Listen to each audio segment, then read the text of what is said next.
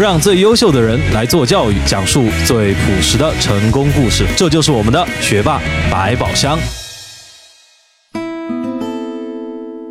大家好，欢迎来到我们本周的学霸百宝箱，我是队长。那么我们学霸百宝箱本期的节目由我们派驻波士顿的主持人刘依依为大家带来，让我们马上开始吧。大家好，欢迎来到本期学霸百宝箱。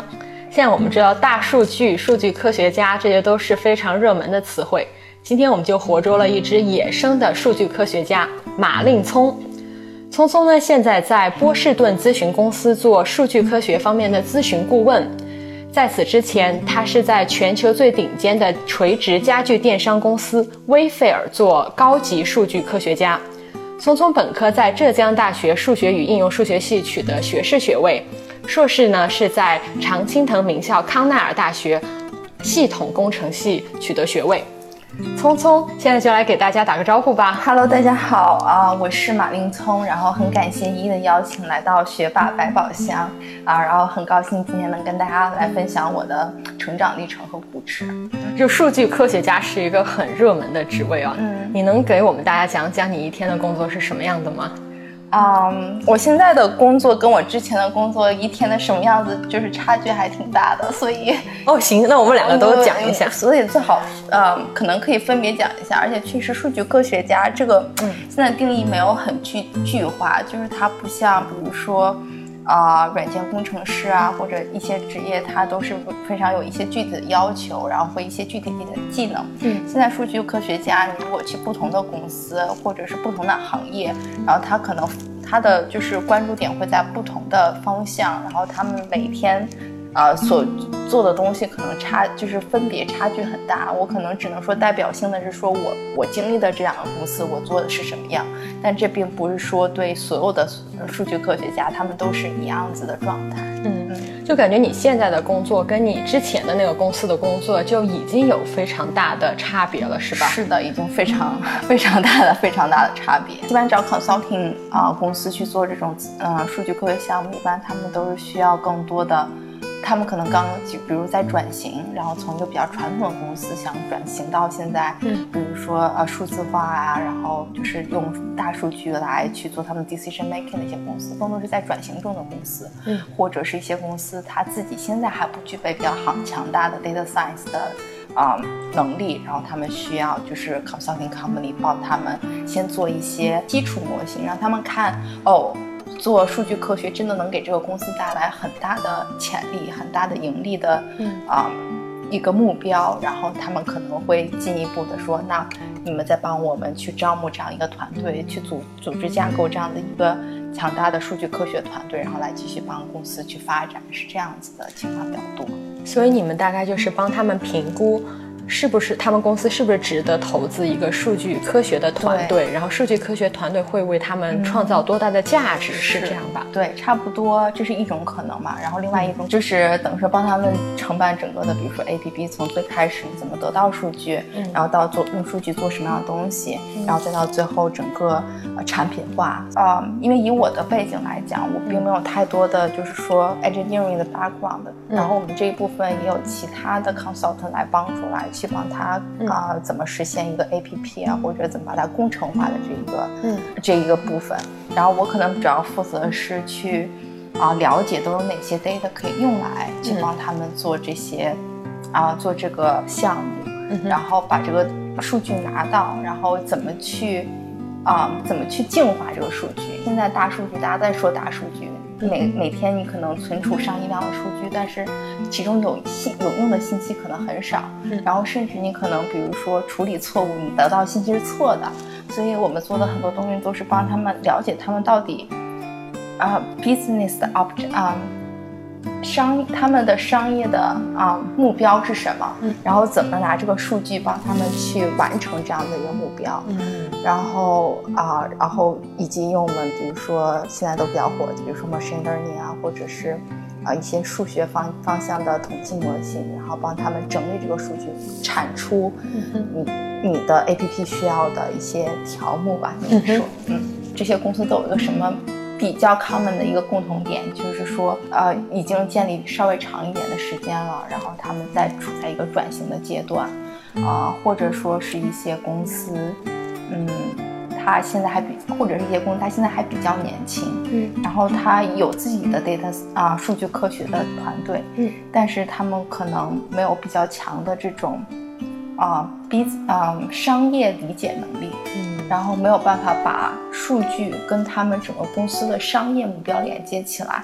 那你做的很多的东西可能是听上去非常的 fancy， 但并不会给这个公司带来很大的盈利的一个目标，并不贴合这个公司它要走的方向，它的战略方向，它的盈利目标。那这个时候我觉得这就是 consulting 公司它最大的一个优势嘛，因为我们永远是就是商业目标来作为导向，然后所有的东西都是贴合这个商业目标，然后帮他们完成这个商业模型，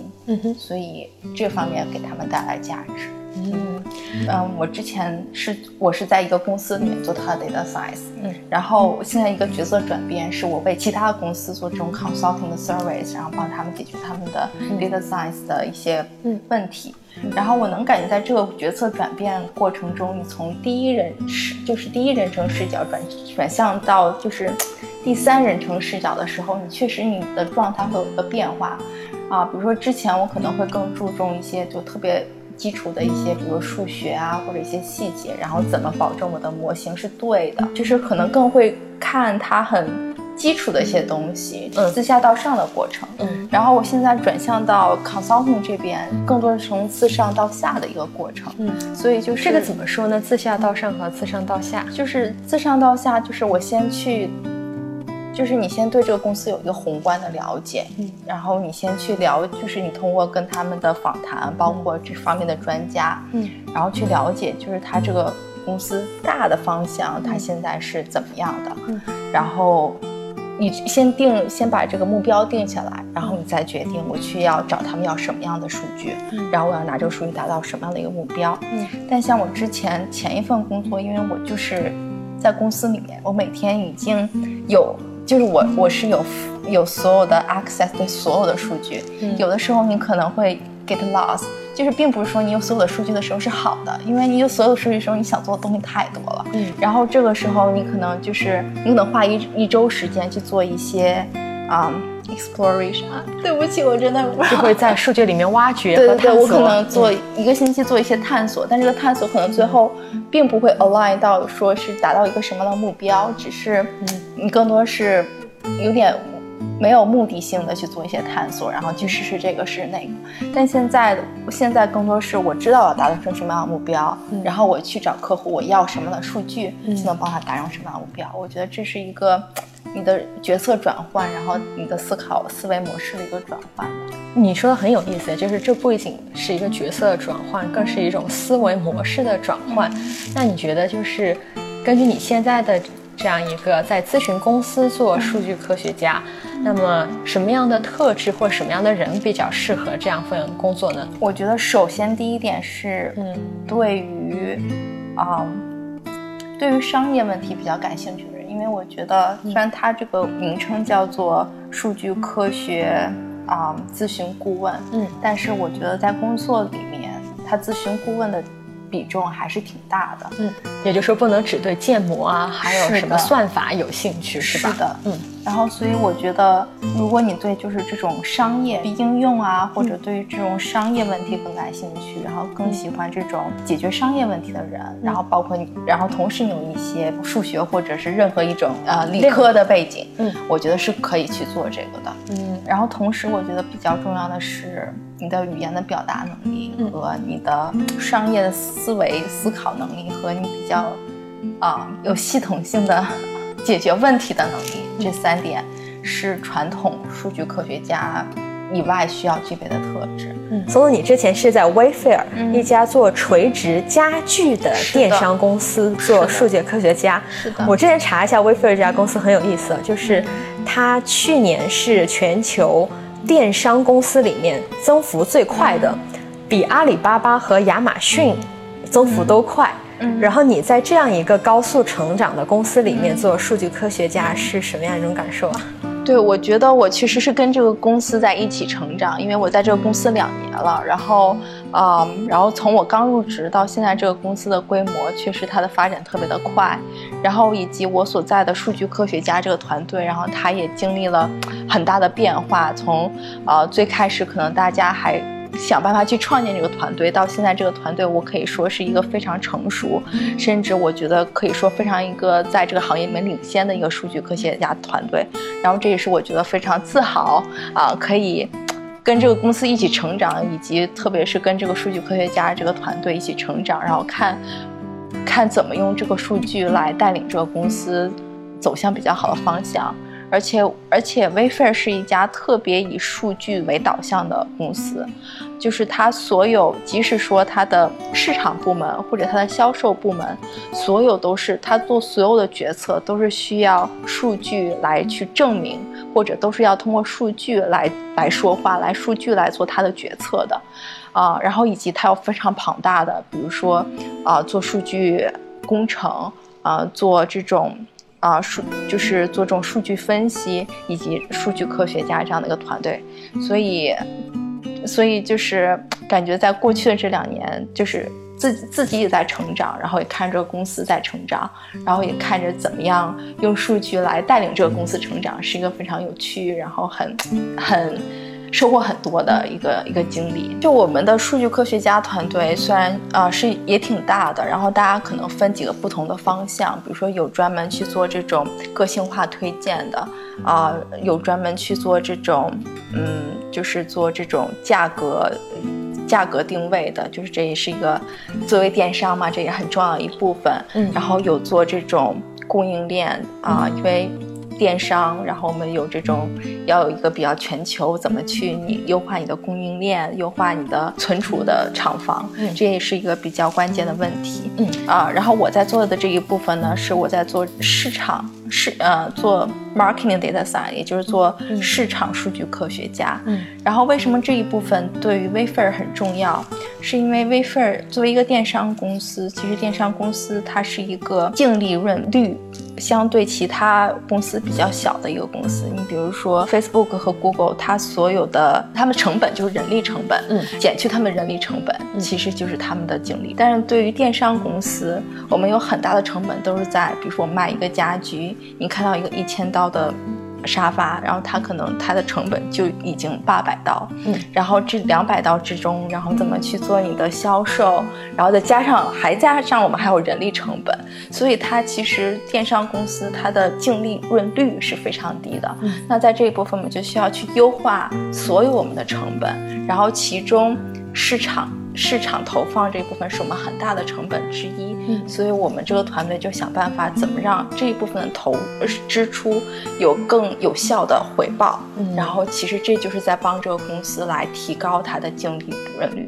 大家好，如果您是第一次收听我们的节目，请允许我们做个介绍。我是主持人队长，我是顾问冰一，我是策划科学，我是顾问依依，我是制作人志哥，我是顾问宇军，我是策划扯哥，我们是学霸百宝箱。如果您喜欢我们的节目，那就赶快点击屏幕右上角，把精彩分享吧。一部分是减少开支，也就是说不要把钱投放到不会对我们的广告或者不会对我们的这种营销策略有反应的这种顾客，等于说不要把钱投放到你不应该投放的顾客身上，比如说大学生，比如说幼儿，对吧，他永远不会来买家具。然后另外一部分其实还是关于怎么能我们把这部分钱节省在这部分人身上，然后节省出来的钱我们怎么把它投放到那些更有价值的顾客身上，然后以及对这种不同的价值的顾客我们应该投放什么样子的广告，然后去优化它整个的这样子一个过程所以是不同的用户他们看到不同的广告，对，然后多半就是你们数据科学家经过研究之后实施出来的这样一个结果，是吧？对的。聪聪，你提到你在你们Wayfair做数据科学家的时候你是比较偏向于做商业策略然后来解决商业问题的这样一种的数据科学家。你是一开始就知道这是你自己想要的吗？还是在威菲尔工作的这个过程当中逐渐找到这条路的呢？首先说，我是一开始知道这是我想要的，但是在来到威菲尔之前，我们并没有很确定威菲尔可以给我这个很想要的东西。哦，是怎么说？就我在之前，包括我本科以及我研究生，其实我做很多我数学之外的事情，比如说我本科的时候，我做很多的实习，然后这些实习可能跟我数学的背景一点关系都没有。比如说我之前在迪士尼做过它的市场策略的实习生，然后可能之前还做过一些咨询公司的实习生，然后我研究生的时候也参加很多 MBA 的课程，然后 MBA 的课程它可能是关于一些咨询啊，或者关于一些金融啊这方面的课程。我的热情是在于怎么用数学来解决问题，而不是纯数学本身。我来美国，这是我来美国的第3年或者是第4年吧。然后那每个人来到这边，你都有一个比较大的英语的一些挑战。然后我觉得在威菲尔比较好的是，我觉得首先我们团队非常的，大家都来自不同的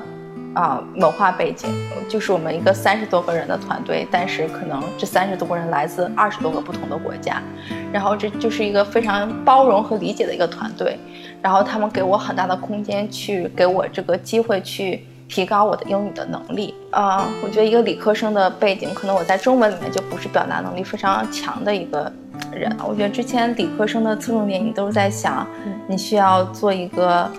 多么很牛的一个模型，或者是你用了一个什么很牛的理论。但是因为你表达这个东西的侧重就是对象不同，你要想办法怎么用你的语言去让对方去理解这个东西。你比如说你跟一个纯商业背景的人来讲这个东西的时候，他可能你跟他说30分钟，他30分钟 get 到0分钟。然后那这个时候你要怎么去改变你的表达策略，然后怎么能得到他的兴趣点，其实这个是一个非常重要值得我们学习的东西。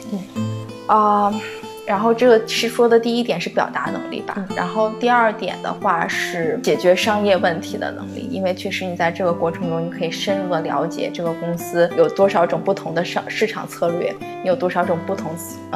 投放渠道，所以说是一个非常好的机会，能让你全面的了解这个的过程。关于第3点，我觉得那就是怎么转换你学的数学的知识，变成一个可以应用的数学的知识。说实话，我现在对于我大学所有学的数学的知识，基本上都归还给了我的本科老师。但是我觉得，我始终还是觉得我这4年的数学的训练，是让我在我工作里面非常受益的。因为我深刻在这4年里面学习这些所有的定理证明，知道它应该有多严谨，知道一个点小的漏洞可以让所有东西都崩塌。所以这回在我的工作里面，我还能不能做得更好，或者我以前做的东西有没有什么东西可能是哪怕有一点小的东西没考虑到，可能让我整个所有东西都不成立。所以我觉得学习数学有这种处理能力，确实在工作中让我就是受益很大，就更重视对于数据处理的严谨性，对于你得出结论的严谨性，是吧？其实我这一点特别想分享的，我觉得我的人生一直在选择一个 hard 的模式。Sometimes 我很后悔，就是我觉得，包括说我觉得我本科选择数学，其实很大一个原因是因为觉得它是最难的。我并不是说不尊重其他学科，我觉得每个学科都是有它的价值或者很大，但是我觉得数学对我来说，在我当时理解，我觉得数学是最难的，所以我总觉得去学最难的东西，你才可能有一个最快的一个上升的一个幅度，就你的 slope 才是最高的。所以这我当时选择了数学。然后后来我觉得来美国这2年，其实就是我读研究生的那2年，也是我非常痛苦的2年。就是本科4年我很痛苦，那个痛苦是在于学数学的痛苦，在于你偏离你自己想做的应用的痛苦。就我每次去上比如说 CS 的课，或者去上别的专业，我都好喜欢，然后但是我的专业是数学，很感兴趣做很多比如社团工作，包括比如说大3的时候其实可以去做，你知道秦创吗？就是相当于就是学生会里面的一个组织，我可以去做那里的副主席。但是没有办法，因为我学的是数学是需要 take time 的，我没有办法去，就是我当然不得不放，我只能选择我是大3继续好好学数学，保证我能以后去读研究生还是去做那个副主席，我当然没有办法选择，但是那确实我如果去学一个其他专业，我可能当然就可能全都 handle 得很好。然后来美国那2年，就是在康奈尔的1年半吧，我觉得也特别痛苦。其实我刚去康奈尔前两三个月，我觉得我整个人是在一个特别压抑的状态，我可能就是我当然我觉得我都快得抑郁症了，说实话，就是因为确实可能人生第一次一个经历，就是说你来到一个海外，然后那个时候你没有朋友以及你之前都觉得自己是非常优秀的，然后来到美国之后有那么2-3个月的时间，因为当时我在做一个 MBA 的项目，然后是做一个 consulting 项目，然后那个时候发现语言是一个非常大的障碍，就是我很多次跟他们讨论或者什么，首先他们都是 MBA， 我是 engineering student， 他们就不会 take my word， 表达不出来，然后他们可能也不会理解当时我的价值。我觉得我当时更多是一个 doer， 我不会怎么表达。然后以及那个项目其实更多是一个 business consulting 的一个 project，然后呢我一个就是纯他们都有工作经验嘛，我有一个 engineering 一直做学生，确实这方面你让他们怎么信服我说话，确实当时对我来说是挺有挑战性的。然后在那个过程中我就发现就是特别的压抑，是因为你以前都是觉得自己努力什么东西可以做好，但是来到这边前2-3个月我发现我不管怎么努力做好，语言这个障碍我没有办法去克服，因为语言这个障碍不是2-3个月可以克服的。尤其我觉得我又在来美国之前，其实我英语不是很好的，就是我可以去考试，但是我的口语不是很好，因为这个语言能力让你没有办法去发挥，你没有办法去证明自己很好。你虽然你考试所有都是全班最高，但是你到去社交里面，你到去做一个真正的 project 里面，你就觉得很 frustrated。那康奈尔在大农村里，我第一次生活在大农村，没有任何的娱乐项目，然后也没有朋友，所以那2-3个月对我特别差了，然后我就觉得非常的压抑。然后后来那个项目其实 turn around 的还挺好，我们去巴西做 presentation 啊，现在回过头来想，我也觉得也是一个非常好的一个成长的过程。我觉得我之前本科4年很难，然后我知道我在康奈尔那2年那1年半很难，一方面是语言能力很难，然后又想找一个非常好的工作很难，也很 frustrated， 找不到 consulting 的 company 的，就是我申请的所有 consulting company 都被拒了。然后我当时又很想做，然后之所以当时去决定去了 Wayfair， 其实是我在拿到所有的 reject from consulting company 的一个结果的前提下，因为我当时是想做 consulting as a priority， 就当时做 Wayfair 觉得我对于我自己我觉得是一个次优的。然后我当时去 Wayfair 之前，我觉得 Wayfair， 因为我看我的同学他们比如说去了 McKinsey 啊，去了麻辣烫怎么样，然后我当然会觉得去 Wayfair 没有值得我自己之前那么多年的努力，因为我觉得我自己从本科开始包括研究生，我都是在想怎么能把自己做到最好，以后能有一份特别好的工作。但是那个时候是自己非常天真的想法，觉得好的工作就是很光鲜亮丽的工作，然后就是去很 consulting 这种 company， 然后所以当然是抱着这样的心态去 Wayfair。但我觉得这 Wayfair 为什么很感谢他，因为我觉得他给我一个特别大的 surprise，就是因为我觉得里面的人给了我特别大的帮助和支持，然后包括他们带给我 insight， 就是其实我觉得如果一开始去的 consulting 我是学不到的。我在 Wayfair 如果说学到最重要的点 presentation 的能力，就是你怎么知道对方想要什么，然后你怎么 tell a story， 然后你怎么 impress 他，然后这里面你不需要 go to the details of model， 不需要 go to the details of mathematics， 你怎么根据不同人的兴趣去 align 他的兴趣点，其实我觉得这是最最重要的。这也是我在Wayfair 里面看到很多其他，就这一点也是让我觉得很痛心，是我们看到很多其他中国人不具备的能力，因为就看很多中国人来，比如面试，包括没有中国人过来去 presentation， 他们太重视那些 detail techniques， 太重视那些 detail modeling， 然后或者他们在表达的过程中可能就是没有很 present themselves。然后这一点是我一直在 Wayfair， 我的老板我 director 一直在教我。然后你后来你提到，就是你硕士的时候去的是康奈尔大学的系统工程系，而不是去了一个数学系。是的。能具体讲讲系统工程系是学什么的吗？是系统工程，其实它更多是偏我做系统工程可能更偏运用运筹学，英文里面叫 Operation Research，其实它更多的是应用数学里面的一个分支，然后它做的更多的是一些系统优化的东西。那这里面举几个简单的例子嘛，你比如说你做这种供应链，以阿里巴巴为例子，然后它怎么去优化它所有的供应链，然后这个其实背后是一个非常大的一个数学问题，那这个就是运筹学或者系统工程来专门处理的这一部分的问题。所有我们做的东西最后都落脚点在一个点，在于优化，而不在于最优解。当时的同学，我觉得现在真的是做什么的都有啊，像我有当然有做数据科学家的，然后就像我说有现在去做机械工程师的，但机械工程师里面它可能偏一些优化的，包括有现在去亚马逊做那种物流优化的同学，然后也有比如说去做一些更偏重商业的一点的，比如说有同学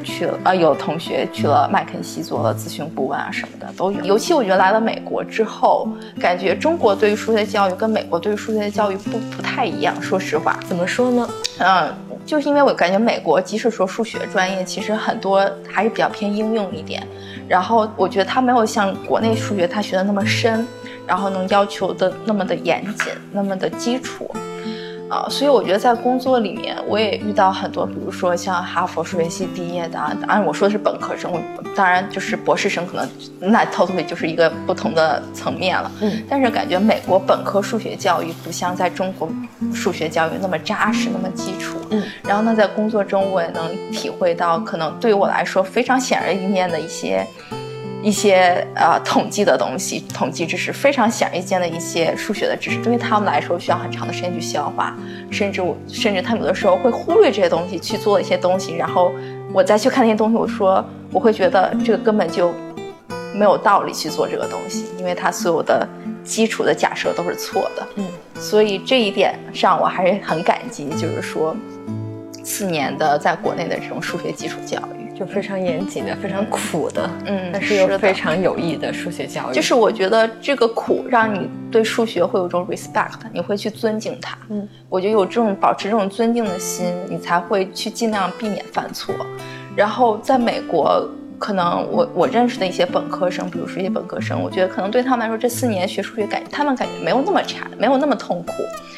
那可能也是他们资质非常的好，但也有一种可能是。这边的数学的教育可能更没有像国内那么难，没有像国内那么去很深入它，所以可能他们学习完了之后，可能没有那么 respect。数学其实是一个需要非常严谨的一个东西。这里我突然觉得有个很有意思的点，就我之前是学设计的，所以在用设计的思维，就是说你第一次做一个东西，你不可能把它做对，就是它一定不是最优的一个解法，所以你需要不停的迭代，你是肯定要犯错的，但是你就在这个犯错的过程中，就把你的解法更优了。但是感觉学数学的，你刚刚就提到一个，就是这样就会避免犯错，所以犯错的话对你们工作来说是一个非常严重的一个问题吗？对啊，因为对于我们来说，这个犯错就会影响到我们最后做什么样的决策。你比如说你做一个测试，你比如说像你做设计的，对吧？你做了设计 A， 可能你设计做了 A 模型和 B 模型，就是你比如说 A 设计和 B 设计，那我们的责任是来告诉你 A 好还是 B 好，通过数据来说话。然后那我们怎么去分析这个 data， 我们怎么去分析这些数据，怎么用统计的模型去理论去证明哪个确实更好，这是有显著性结果的。那如果这个后面这是错的话，那可能所有我们的决策都是错的。就即使说你像你说你有迭代嘛，那你迭代出了 B 比 A 好，但是我们的分析是做的告诉你 A 是更好的，那其实你的迭代也会就可能是无效的，是吧？是。但如果这个数据的这个根基是错的，那这个迭代也就是没有意义的。我大二的时候非常想换专业，我想换什么？我想换设计。因为我其实大学4年我做了很多设计相关的东西，就是我在社团里面一直做那种设计方面的东西，然后我其实对设计也很感兴趣，然后其实在大二的时候有那么半年或者1年的时间，有非常强烈想转专业的一种信念吧。但是没有，家里人没有特别的支持，然后他们觉得你可以把它当做一个辅修吧，这个就是一个磁带的 A 面或者 B 面吧，没有好或者坏，就我可能去学的设计就是走另外一条路，也可能很好，然后但是我现在学完数学来走数据科学家的路，我也觉得很好，所以这个只是没有办法，人生你只能就是一次嘛，就是可能另外一个世界的我正在做设计啊，祝福他。但是我觉得这些东西就是永远都会，这些点吧，我觉得永远都会对你有益的。就虽然说我大学四年可能做了很多跟数学不相关的东西，比如做设计，包括我现在也对设计东西很感兴趣。我觉得总是在